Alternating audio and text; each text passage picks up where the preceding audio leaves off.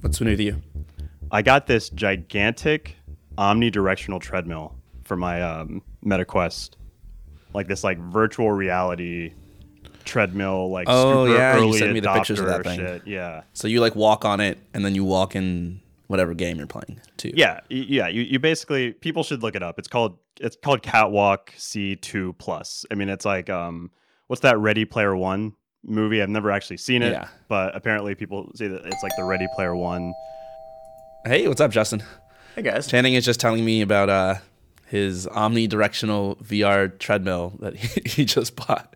It takes up half of my room. I, I have a gym, and it like basically I can't use anything in my gym. You you put it down. It's like this three hundred sixty degree tiny little bowl, and it's got these shoes that you wear, these special shoes that are that are effectively mouse pads on your shoes, and it connects to your MetaQuest, like the the V R headset, in a way where when you walk on it, it's basically like moving the joystick forward and back. So when oh, you're in cool. games, the whole the whole idea is, if you want to do V R, is like to to be in this immersive situation.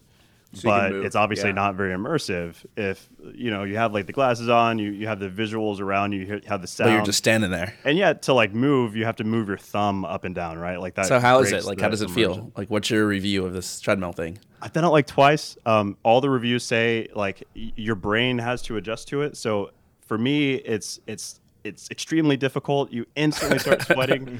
Like everyone's so like, you gotta, have, right you gotta have like three big fans pointing at you. Uh, it sucks, but it's also crazy and, and interesting and good.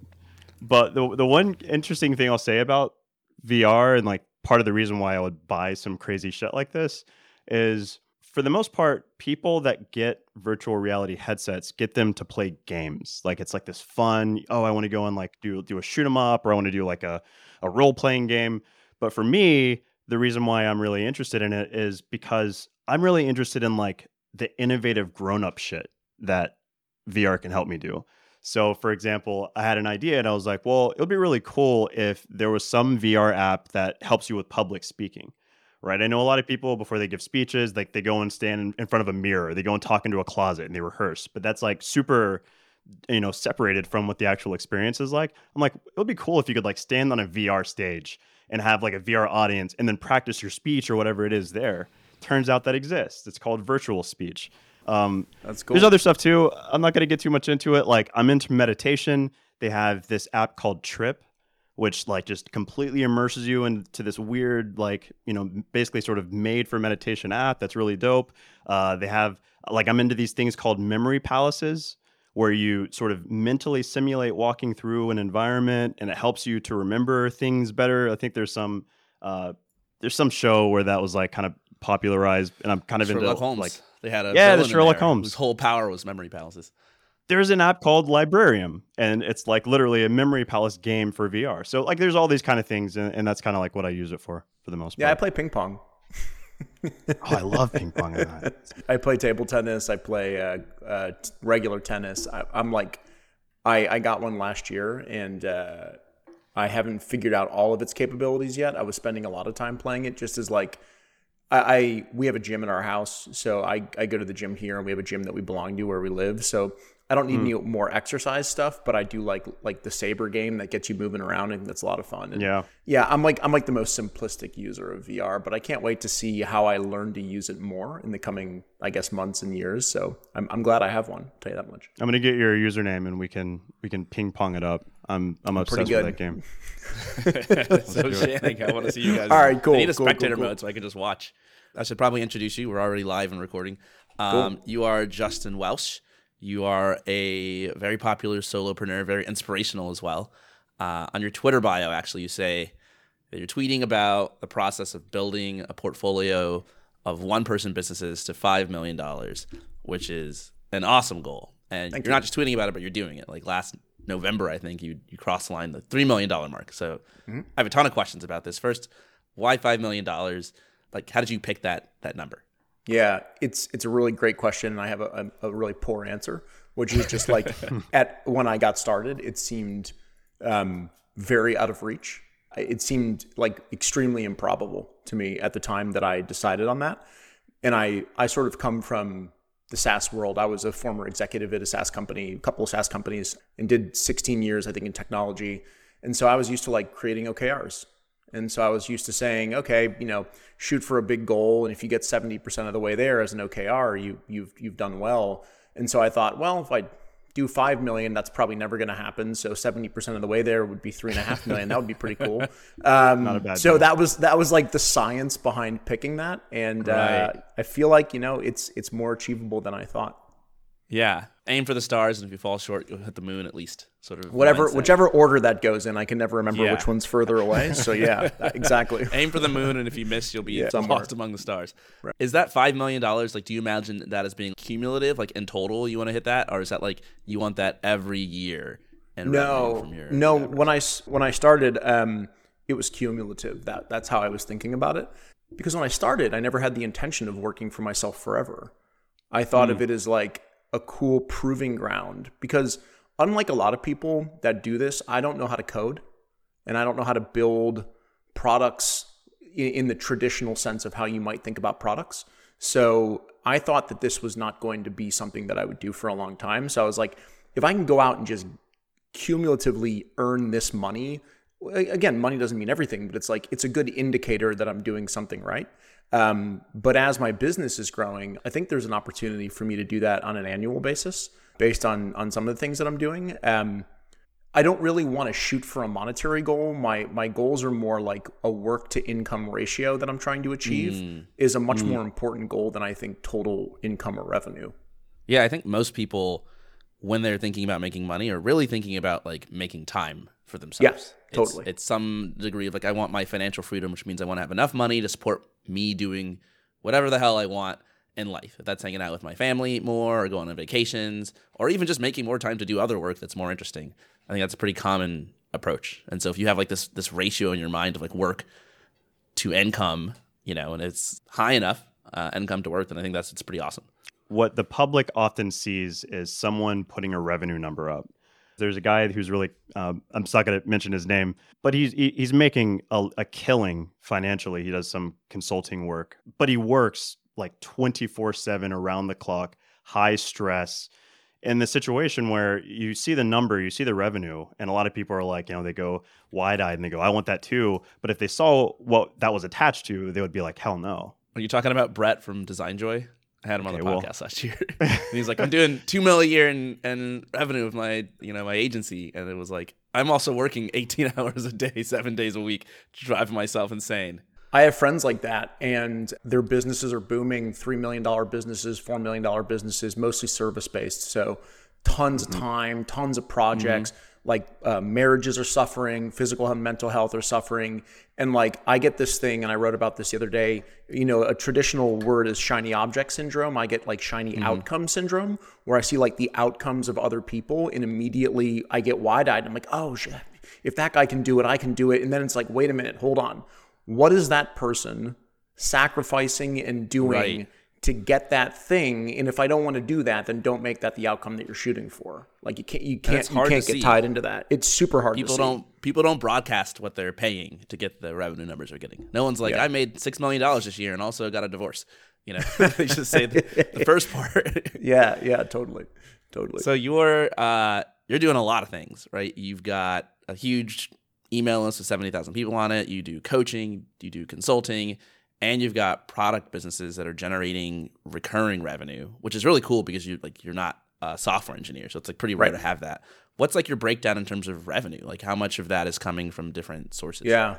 I have two two sort of flagship products that are information products. So I'm I'm like an I'm a knowledge entrepreneur. That's what I am. Like I I have uh, knowledge-based products. Um, seventy percent of my revenue comes from those products. Another fifteen percent comes from recurring revenue from a, what I would call like a subscription email that you pay for. Um, mm-hmm. And then there's a smattering of coaching and consulting, which I've, I've stopped doing completely actually as of about three months ago.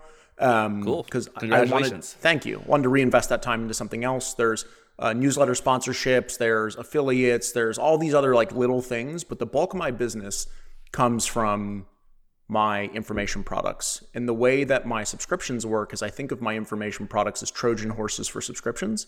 So it's, you know, get a lower cost, high quality information product, put it in front of people that want to learn how to do something, get them into the product, and use the product to sell the subscription. So mm. put them put them through modules that are interesting, and then say, hey, like, we can go advanced on this module. I actually send a monthly email that'll take you a little bit deeper, and then roll those folks into a recurring revenue email subscription, which is like, doesn't matter if one person subscribes to it or twenty thousand people subscribe to it. I just work, write one email. It's just the same amount of work, yeah. and it, it scales pretty well, just like a SaaS product without all the exactly. employees. There's this uh, there's this concept of the ladders of wealth creation. It's this blog post written by Nathan Barry. Have you read it? I, I have not read it, even though I know Nathan quite well, but I should. Yeah, it's a good it's a good one.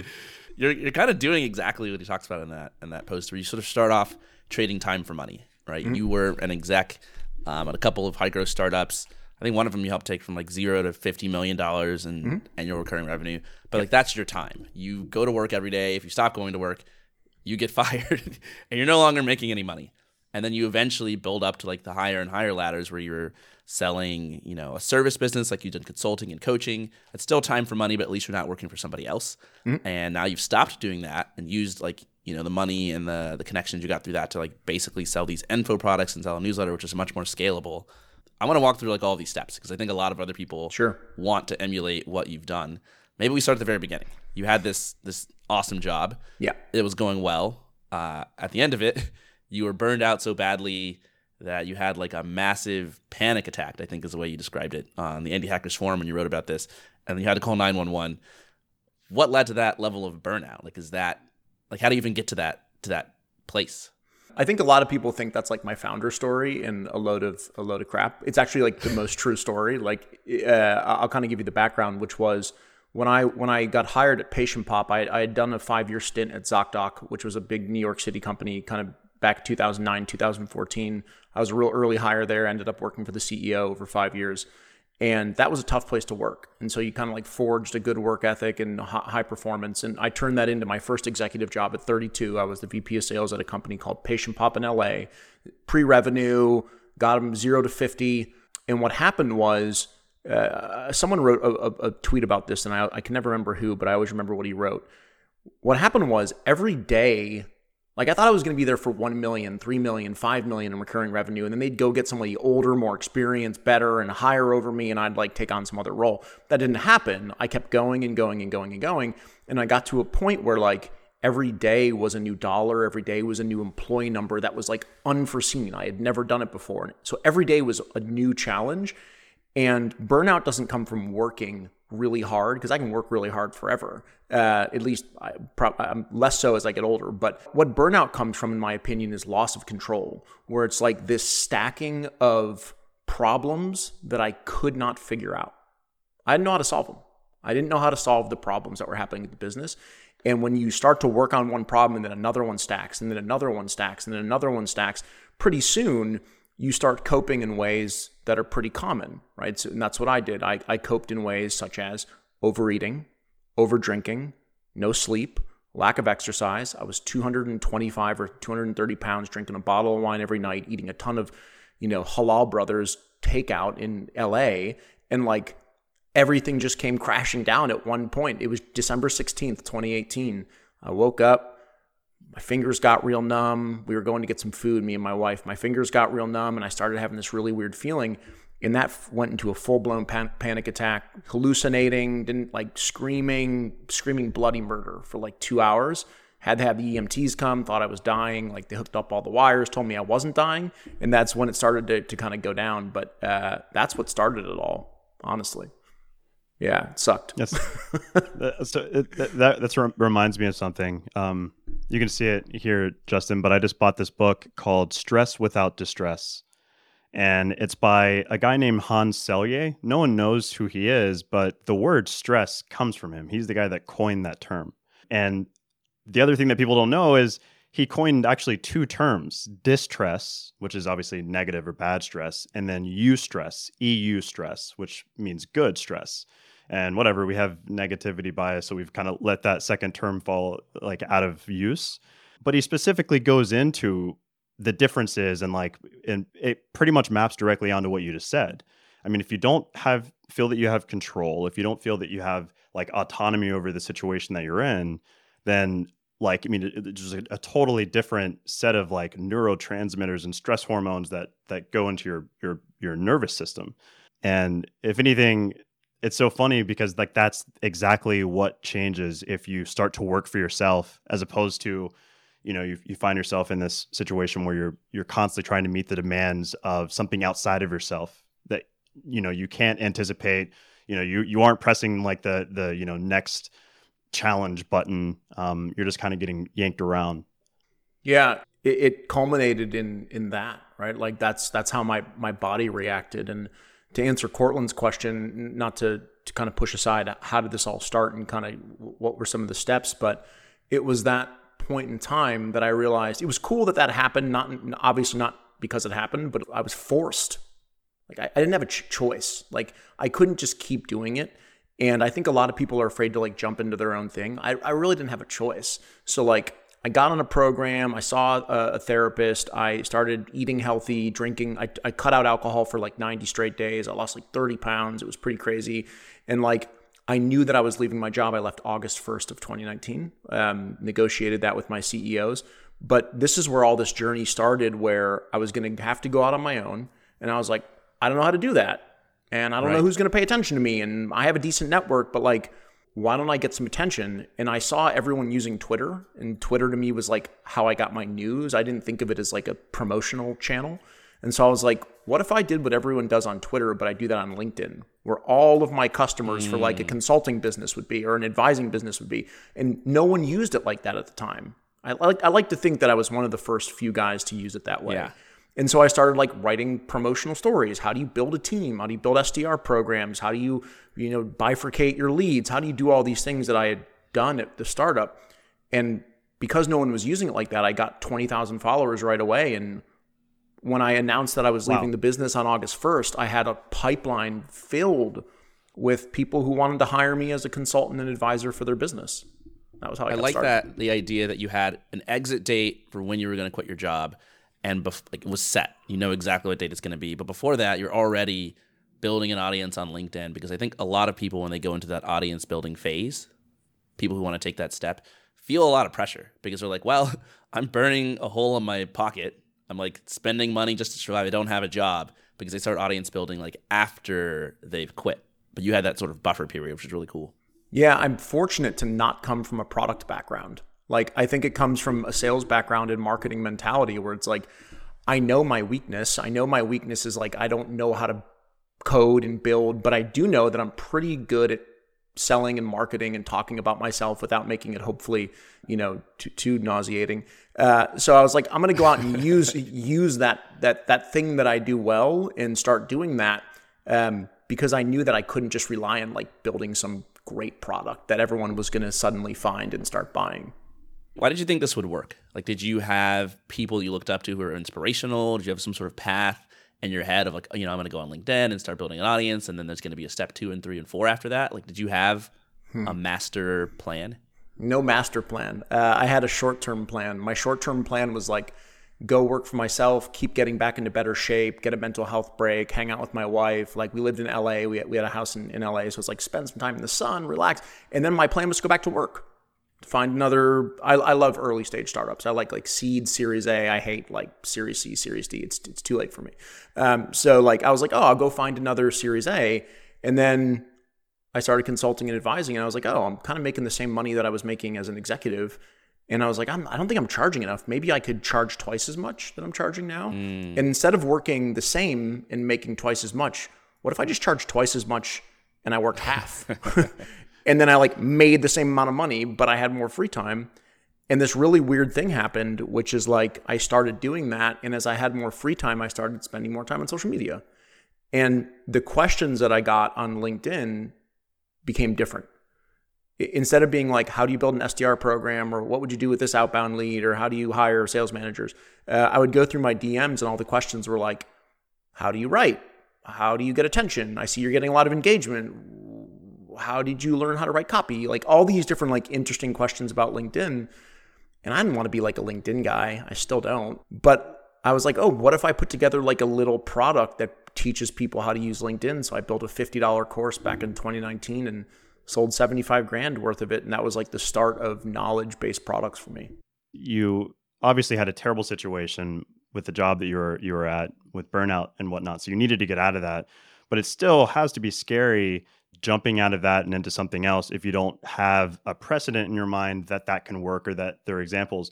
And something yeah. that you mentioned that I pick up, picked up is you saw something happening on Twitter and you were like, well, like, maybe I can do that on, on LinkedIn. And I have to ask is like, n- number one, did you see people who were succeeding at whatever it is, right? Like, you know, sort of being copy gurus or marketing gurus on Twitter. And, and, and then you wanted to sort of replicate that. Cause it, immediately what I think of is the trend over the last couple of years where, you know, there's someone who, who in their uh, Twitter username has like the copy guy, right? And then there's yeah, like the yeah, marketing yeah. guy, there's the mental yeah. models guy. Is that sort of what you were copy pasting over? No, I, I think what, what had happened is two things were happening at once. Um, someone gave me, and I don't remember who, so I, I apologize if it was whomever is listening to this, but somebody gave me one of Russell Brunson's books. And I was like, oh, this is like crazy amazing that you can build all these automated funnels and webinars and like, you know, make money. Like I thought that was pretty crazy. That, number one. And then number two, on Twitter, there was a guy named Chris Johnson who was like making a, he hmm. goes by like Wealth Squad Chris or something now. And like I had met with uh, the C E O of Gumroad, Sahil uh, Lavinia um, in L A just randomly. He he had moved there when I lived there, and I sat down with him and got coffee. And I was like, "Does this guy make as much money as he says he makes on this platform? Because this is a lot of money." And he was like, "Yeah, he's like really successful." And I was like, "Man, between this book that I'm reading and this guy that I'm mm. following, like, I think that I can figure out how to weave that into my consulting business with the idea that someday." Like Channing Cortland, maybe that someday I might have an information product, but doing what I'm doing right, right now was nowhere in the plan. And so um, I just started learning about how to translate knowledge into information and then attention into purchases. And that took a really long time and is still an ongoing sort of education, if you will. Yeah. I like this this process that you first started doing. You got on LinkedIn and you're just like sharing as much knowledge as you can. So just like kicking up sand and seeing yes. like if any treasure or any gold coins float out. And if they don't, they don't. But if they do, maybe they do. And I think that contrasts with how a lot of people start. A lot of people start and they say, crap, I'm on a clock. I've got six months to make a profit. I need like a strategy. This is what I'm going to do. And I'm going to build something. And they don't have as much of an exploratory like period where they're just playing around. And the good thing about just playing around and just seeing what happens is like a lot of opportunities that would never have occurred to you just show up. Like you tweeted about this in your thread about getting to three million dollars a year where you said that you created a lot of noise and you looked at at- attention as kind of your friend and you wrote content every single day on LinkedIn and then you honed in on signals. What were those signals that you found that allowed you to start consulting? Like what what kind of treasure did you kick up? P- pretty simple ones, right? Like um, there's this analogy between content creators and farmers where it's like, Um, when farmers don't grow good crops, they don't yell at the crops. They're like, these crops suck. It's like, no, you suck as a farmer.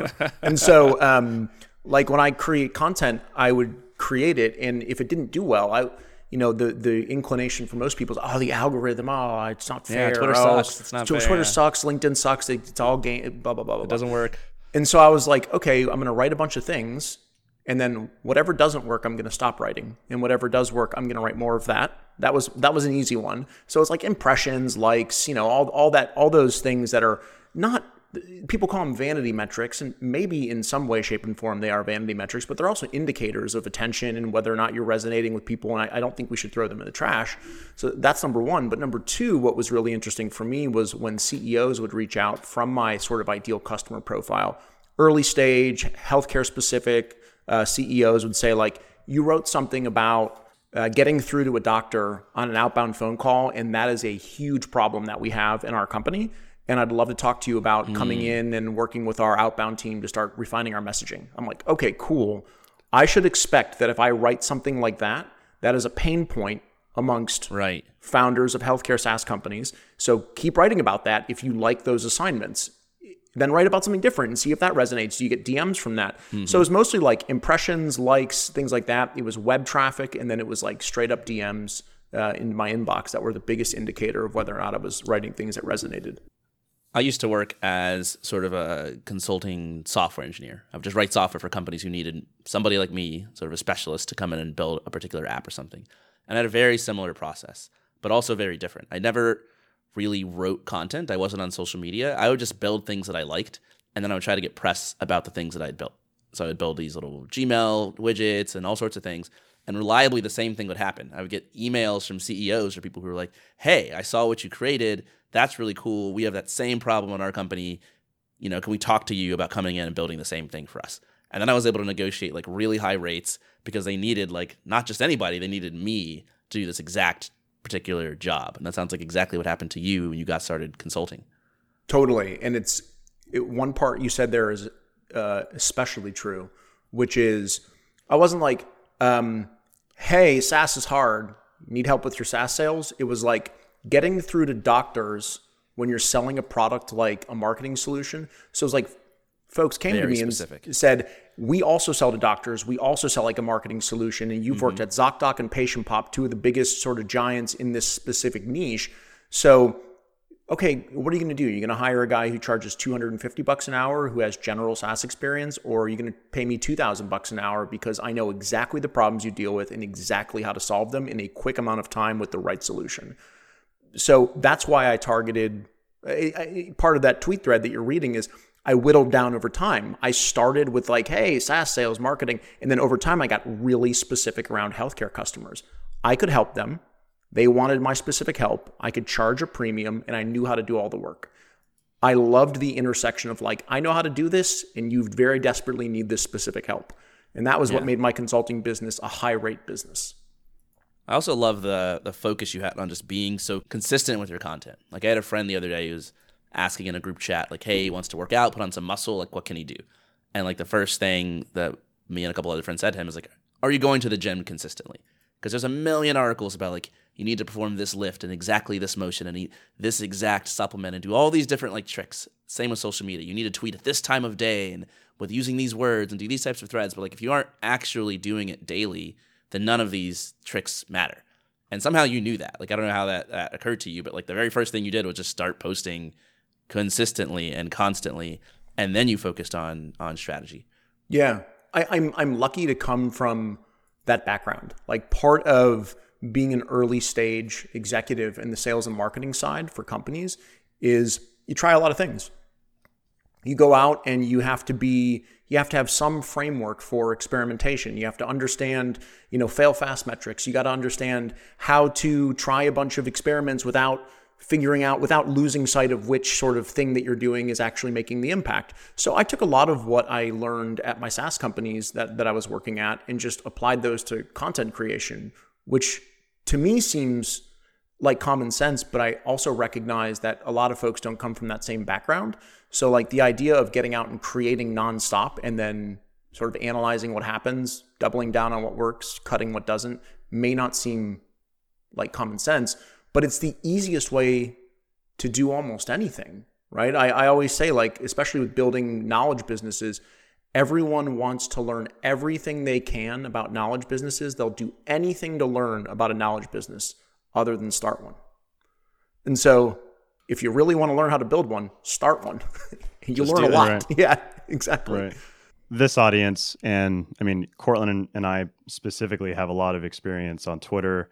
You can just pop open Twitter and look in, look, look at like, you know, startup Twitter and Indie Hackers Twitter and see people's formula uh, for writing viral threads or threads that get Yeah, sometimes um, it's really engagement. obvious just looking at people. It's really obvious. It's, it's very formulaic. Doing. But I don't have the first clue how to do anything and get engagements on, on LinkedIn. And that seems to be where your mastery is at this point. So what are some of your learnings from that? Like what? Yeah, like yeah. Te- teach us how to use LinkedIn. We don't use LinkedIn yeah, for Indie Hackers. It's it's not that hard. So I'll, I'll teach I'll teach you how to use it. Um, the first thing that I did was something that a lot of people do, which was I bought a book. I bought a book called The Copywriter's Bible by Josh Fector. He's commonly referred to as the guy who started like LinkedIn broetry, right? But I didn't know what else to do. So I just bought a book that someone recommended to me. And instead of buying that book and then thirty other books, I just read it and then did what it said in the book, which is a very uncommon thing to do nowadays, which is That's like crazy, re- reading and applying versus like, look at me, I read one hundred books this year. So I got the book and I, I read it. And then I started copying how he wrote because I didn't know how to write. And as I did that, some things felt authentic, some things felt inauthentic. And as I started to get a little more traction, I started to become more and more authentic. I was more comfortable being myself. But I figured out that that LinkedIn is a little bit different than Twitter. First of all, it is a safer space to write. It's more empathetic. You know, people aren't there trashing one another because it has a professional lean to it, right? Your company name is generally attached to your profile, so it's it's a safer place to get started. And each post, because there are three thousand characters in a post, is similar to a Twitter thread. When you go into Twitter, you read a whole, as you scroll your timeline, you read whole tweets, and then you come to a thread, and what do you get? You get the first part of the thread, which is commonly referred to as the hook, right? The thread hook. Every LinkedIn post is like a Twitter thread because there is a certain amount of characters above the fold before the see more button. And then you have to hook them to get them to click the see more button. And when you do, you are rewarded with their attention through the full post. And so I often think about writing posts on LinkedIn, and kind of everyone does this now because I've got twelve thousand students in the course. And so it, it goes across LinkedIn, but mm-hmm. I think of the, the post in three parts. The first part is the meat, which is just like, what do you want to teach someone? What's the stuff? Like, what are you what are you teaching today? What are the steps, right? What, what's the information? So like, I always write that first. What's the stuff I want to get across? Then I go and I write the hook. And the hook is generally less than three hundred characters, and it's very similar to a Twitter hook. How do I get people into the meat, right? And then the end is just normal C T C, call to conversation. Like, why should somebody participate in this? But the easiest way to write a good call to conversation on LinkedIn, since posts are longer, is instead of just saying participate or what do you think, it's quick recap so they don't have to scroll back up, reread before they can engage. Give them something that they can engage on right away. So it's like hook, meet, call to conversation, summary, engage. And um, I started doing that, and that worked really, really effectively. And then I started weaving in some other things which are helpful. Um, typical copywriting formulas. Pain, agitate, solution, right, is is a common one. I've I've edited that to be pain, agitation, intrigue, positive future, and solution. So I do have some formulas for how I tell stories and things like that. But the real thing is, learn how to write a good Twitter thread. It translates very well to LinkedIn, and just show up, show up every day. You're treating it like a job. You're a professional. Yes. You're not just like fooling around on LinkedIn. You are reading books about copywriting, reading articles about copywriting, and experimenting and taking it very seriously. It is my job. Yeah. I tell people that all the time. Like, I'm good at it because it's my job. There's something that I want to unpack there, which is, you said the simple thing called a call to conversation. And anyone who builds a website, has a landing page, or I mean, often even writes like a Twitter thread, you know about C T As, a call to action. But that's really interesting. It sounds like you're trying to get people to engage with a comment. Do you have like an ultimate place in the funnel that you want them to go, or are you ultimately looking to get them to, like, you know, sort of join a course or to go somewhere else? Or do you see them like writing a comment as a like a fundamental first step that you want to get people uh, to take? Yeah, the latter. I, I want. I think of LinkedIn and Twitter as discovery. So my game is Moneyball. I want to be out there every single day, same face, same name, same style of content. I want you to see me every day. And I want you to start to get a flavor for, or feel for the flavor of my content. What do I talk about every day? What can you come to expect um, each morning when you see my face? I want I want it to be relatively predictable. Um, my one of my very good friends is an eighty-year-old New York Times bestselling author, and he said people love shows because of the predictable emotional experience they get with the characters. It's not necessarily each episode, it's just a predictable emotional experience. And so I want to give a predictable emotional experience to my audience every morning. And that's why they come back. And so that's discovery. And discovery to me does nothing more than widen my top of funnel. And then twenty percent of the time when I'm normally being discovered, I'm actively deplatforming into trust, authority, and expertise. So to me, I want people to trust in me, not trust me like I'll watch their house when they're gone, but trust that I know what I'm talking about, that I am going to have expertise and authority in my specific niche. And what I do there is I'll bring them from LinkedIn or Twitter to my website, but I won't ask them to buy a course. I won't ask them to do it. It's just like, here's an issue that you should read. If you want to know more about this, here's a free guide that I wrote. If you want to learn how to stop procrastinating, here, here's an article that I wrote about it. And I just want to get people in the habit of discovery, trust, discovery, trust. I almost never sell. Scroll through my LinkedIn, scroll through my Twitter, no buy my course, no here's what someone said about it. To me, after ninety days, there's a big, huge improvement in the number of people who will buy something from you because trust has been built. So my goal is to get them to come back every day and finally go, oh man, this guy's courses are only one hundred fifty bucks. Like, I have enough trust in this guy. I've learned a lot enough. He's shown me enough where I can pull that trigger versus charging twenty-five hundred dollars for something. That's amazing. You're, I mean, directly uh, living up to a couple of ideals that uh, Seth Godin, this marketing guru, frequently talks about. The first one is he says that you want to write content or you want to have a presence that rhymes. And that's kind of what you're, you're mentioning with, you know, sort of you want you want to be recognizable. You want your stuff to be familiar. Like you want your brand to kind of stick in, in people's minds so that they they understand what you're associated to associated with. And then he has something else that he that he says that what you just said resonates with me, which is you're not like, you know, pulling and like you don't have like a muscular approach where like every time you see someone, you're trying to like sort of uh, force them into the next step and then force them into, into the next step. You just, you kind of have all the stuff there. And if you ring the bell with any given person, like they know where to click down and, and go and find the next thing. And they know where to find the course. And the analogy that he uses, Seth Godin uses for that, that I love is that you're constantly just blowing on a dandelion, right? You're, you're putting stuff out there and it's just, there's, there's, there's way too much noise and there's way too much complexity with like how you might resonate with any individual person among like the thousands that you're reaching.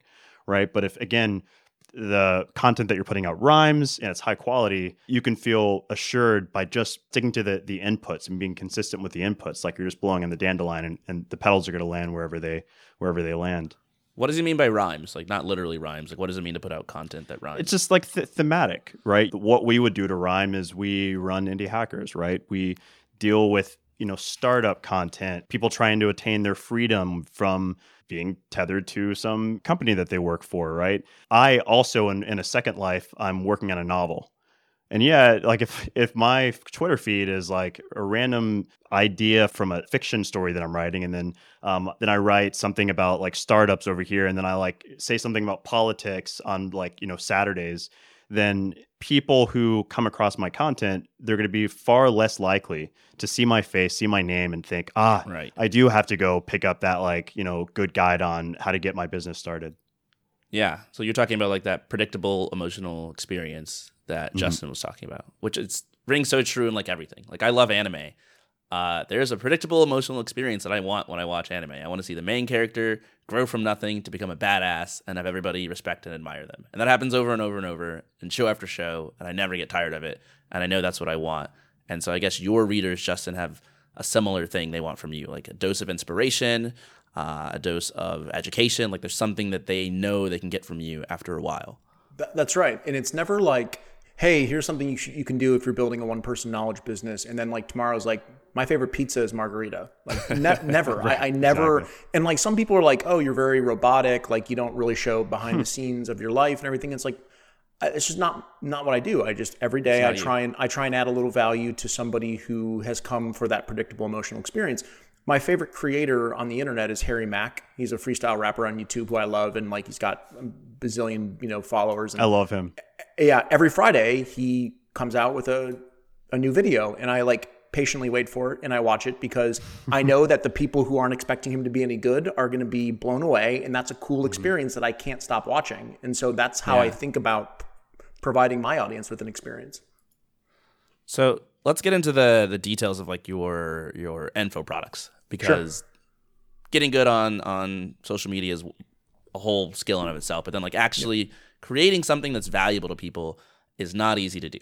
And then like selling it to them, even if you have a big audience, like that conversion, you said you sort of de-platform people into trust, expertise, and authority. You're sort of a slow drip from your social media into, you know, signing up for your newsletter and maybe eventually buying your products. How did you think about that process once you hit on this signal that like, hey, this is a particular thing that I'm talking about that's a pain point for others. I can write a guide to LinkedIn. I can write a guide to a particular something.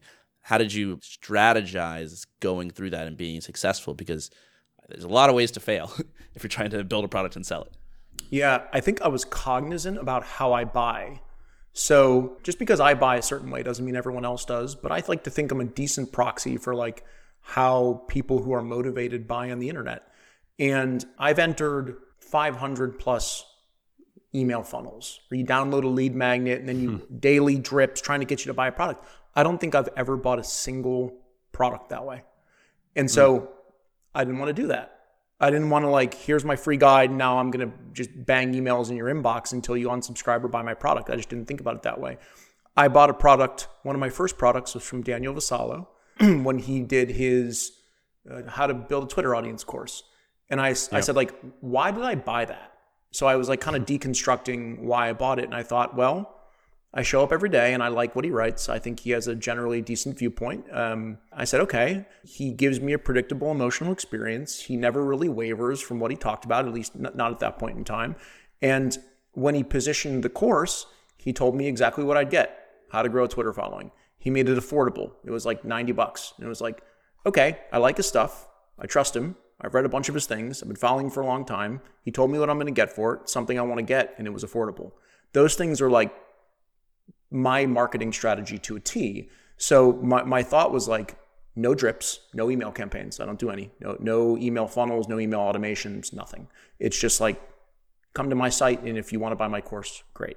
And go out there and replicate that. But when you build the course, make it affordable so as many people as possible can buy it, because it's a quantity game. I want everyone saying great things about my course every day online. I want people talking about it on Twitter and LinkedIn, so much so that I use purchase power parity. So if you're in India or Pakistan, it's thirty-five dollars, right? If you're in Mexico, it's like forty bucks.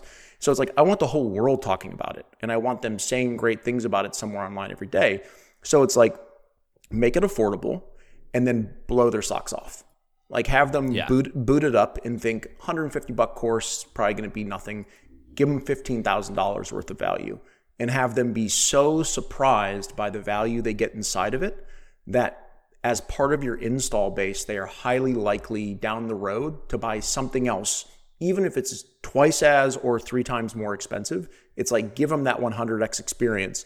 And that just comes from being a consumer. I hate when I buy things and they let me down. When I build products, I want them to be perfection. I want them to be so good that people can't give it anything except for a five star. I, I know that's not like a really complex model, but it's just how I think about it. There's a really good book uh, written by Rob Fitzpatrick. He's the author of another great book called The Mom Test. He writes these like very short books that are like, you know, you know, like ninety pages, one hundred pages. And it's like, this is what this book is going to teach you to do. That's it. And it's short and to the point, and they're great. And with The Mom Test, he basically wrote the book.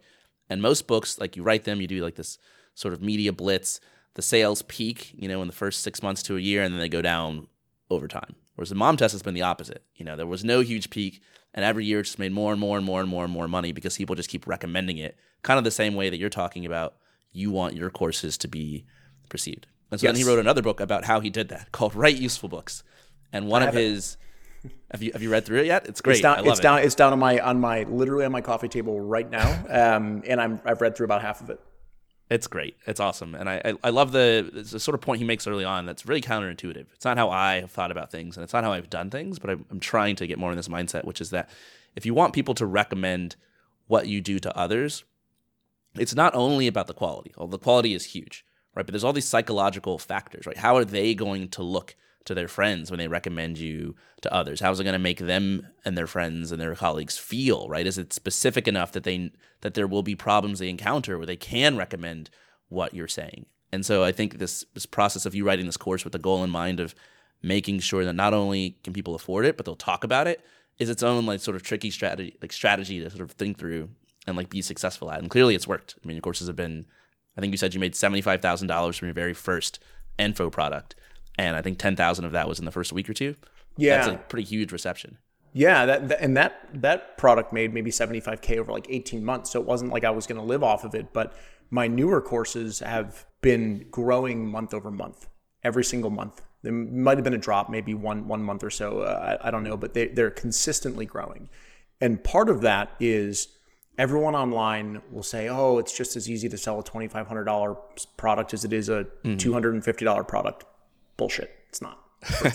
um, it's, it, it sounds great, but it's not true. And even if it was true, it's a lot harder to recommend a two thousand five hundred dollars product to a friend who's going around to their yes. friends and be like, hey, bud, you should buy this thing. It's two thousand five hundred bucks. It's like, no, it's easier to say, hey, you should buy this thing. I got a lot of value out of it. It was one hundred fifty dollars. Like, yeah, still not I know not everyone can afford that, but it's more affordable. And so that that was my thought process is I already created, I created eighteen months ago. What do I care? Every person who buys it is a win for me. Is there a strategy to how you like lay out your product offering on your site so that, you know, people are more likely to start by finding the like cheaper products that are, are going to be quick courses, or do you kind of just have everything there and then whatever people are interested in, they can go and they can find whatever solves their problem? The latter. I, I kind of leave it open and say like, here are the things that I offer. Uh, now I could probably do that better. And I think as I rebuild my, my next website, I'll probably guide people to what I think is the right product based on something they've clicked on or something like that, right? I don't I don't have any mm. of that today. I have no automation right. like that. The only thing I do is when people buy the course, there is a module in each course that corresponds to a subscription email. So it's most relevant to the value they get in the subscription email. So for example, when you go into my content operating system, which is just like, how do you write a newsletter and fifteen pieces of content every week in less than ninety minutes? Uh, and so they go through that course and they learn a little bit about basic copywriting. And then at the end of that module, this is the only email automation I, I, I have today. They'll just get an email from me after the module is marked as complete that said, hi, I saw that you completed this module. Um, you just learned a lot about copywriting. Did you know that I also have a subscription email that goes out that shows you how to structure high quality social media posts using five examples each month. Would you like to sign up for that for nine dollars? That's it. And so um, I let them come to my site, shop around, buy the course, and the course is the Trojan horse for the subscription business. And since I have about fifteen thousand or sixteen thousand students between the two courses, two thousand of them have opted into the nine dollars a month subscription. So it's an eighteen K M R R business of sending one email. How many of these subscription newsletters do you have? Just one. Just the one. Okay. Yeah. Gotcha. Just one. Plus, and it corresponds like a, to a module in each. Yeah. It corresponds to a module in each of the courses.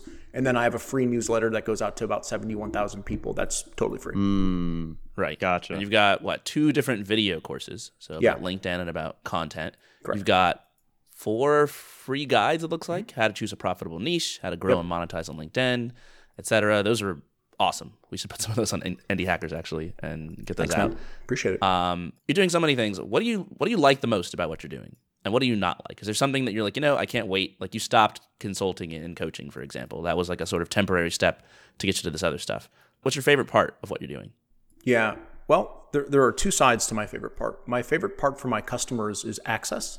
So in a world of masterclasses that are generally out of reach for folks who are um Develop in developed countries, who don't come from a household that has a lot of extra money, um, who are in a difficult situation, who have lost their job.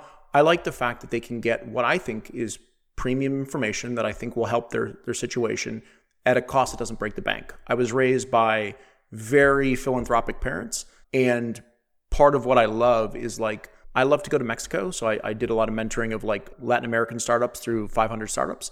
I like hearing from people in small towns, in villages in Mexico. They're like, got your LinkedIn operating course. I'm starting to write LinkedIn content. Yeah. I'm like, that's super dope. Yeah. Like n- not a lot of people can say that. So I love that part. That's that's on the customer side. I think that's a lot of fun. And getting all those messages, because I have so many students, is really cool. It's it's good when you're having a, a shitty day. Um, and then on my side, I like the fact that it's relatively automated. It's I'm getting a lot of time to spend with my wife in my forties, right? I'm forty-one years old, and, and I want to use this prime of my life, which I well, I hope it is, to spend time with my family before, you know, my when my parents are here and, you know, hanging out with my wife. I love that part of my business. Things I don't like are there are two ways. There are many ways to grow traffic, but two primary ways. There's social media, which is like up, down, up, down, up, down, and organic, which like grows over time, search engine optimization, things like that. I'm mostly tethered to the, the the former, so having to always have fresh new content is difficult. And um, you know, sometimes you feel like a slave to social media, and yeah, that, hurt, that sucks. Uh, I know that feeling. So you know that that sucks sometimes. But every time that I feel that sucking, I try and build a new system that like mm. makes it easier. mm-hmm. You sound so like got, Channing. Channing's yeah. the king of systems to keep himself going, even when the going gets tough. That's how I am. Yeah, totally. Do you have like a roadmap of the next, you know, copywriting module that you want to do, or the next, you know, is there a long list of like all the topics you want to cover, or do you kind of have to go back to the drawing board? And more broadly, how do you grow from here? right? You've got yeah. these courses, they're killing it. Do you just charge ever more money for those courses? Do you make new courses? Like what's what's I, next? I think if anything, no, I'll, I'll never charge more money for those courses. I won't raise the, the prices. I used to consider it and I had thought about it and I even wrote an email saying I, I might do that. Uh, so I hope it didn't come across as like some urgency grab, but I, I, had, I had thought about that at one point, but I don't think I will. Um, if anything, I'll reduce them in price. Uh, I think for me, it's starting to build more specific courses. One thing that I've learned over time is people don't want to learn everything about a specific topic generally. They want to learn to get from point A to point B. And so it's really starting to hone in on what those point A's are across my audience and ecosystem and say, who's struggling to get to point B where? And how can I solve that, that problem in a fast and efficient and affordable way? So I think it's almost building like a marketplace of, of information products could, could be a step in the right direction for, for me. But I also like have this theme in my life where at about five years, I stop doing whatever I do. So like five years at ZocDoc, five years at Patient Pop, I'm going on my fourth year here as a creator. Like I might burn the boats and, you know, build like an air, like a bed and breakfast. Like I have no idea, right? Like I, I, I think it's really fun. I have a lot of confidence in myself. And um, I think one of the most fun things in life is like doing things you don't know how to do. Yeah. Um, and so who knows, but I don't have like a really good long-term plan other than I woke up yesterday morning and had a really cool idea for a new micro business. So I started building it yesterday and like, I'll test that out. And if that works, maybe I go down that rabbit hole. As someone who has, um, lived a life doing sort of tech stuff online and running, you know, being a solopreneur, uh, and then transitioned a little bit and started an Airbnb. I can highly recommend it. It's really fun. It's really cool. It's a totally different business. And I think with your mind, you would absolutely crush it because you're going to be competing mostly locally with people who aren't going to be that thoughtful. And it's very different. So I like the the variety approach to, to doing things. Just to wrap up here for a bit, and we'll let you go. Obviously, there's got a, there's a ton of indie hackers listening to this. A lot of aspiring indie hackers who haven't done anything yet, who have trouble, you know, taking the leap from wanting to do this to actually doing it. And here you are, you know, just divulging a ton of knowledge and stuff that's like helpful in theory, but not necessarily helpful until people get to a certain point. What do you think people who are listening and who are in that situation can take away from your journey? Is there anything you've learned, any helpful advice that could help people get going who are kind of kind of stuck and kind of just waiting to get started? Yeah, I'll kind of paint this picture, a very true picture. Um, I've been reading indie hackers for a long time. Like I come on and browse the articles I've read, like all my favorite heroes like are on the website, right? Like, and, and I'm very envious of people who can build things using code. So those are like my heroes, the, the guys and gals that I want to be like. And so for many years, I've been sort of somebody who just read from afar and looked up at indie hackers and in other, other forums and thought, never ever will I be featured on something like that. In four years of just like doing small incremental steps every day, the aggregate total of that action, now I'm on the podcast. Like that's that's cool.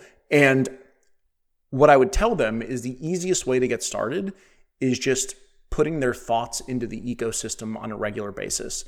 When I started writing in twenty eighteen, I sucked. I cringe at everything that I look at from twenty eighteen, twenty nineteen, and twenty twenty. And so like, if you can get started anyway, if you're like me and you have knowledge, just talk about it. If you want, here are three steps. Improve yourself, take notes, share them. That's it. If That's you do those, if you do those three things, you're off to a good start.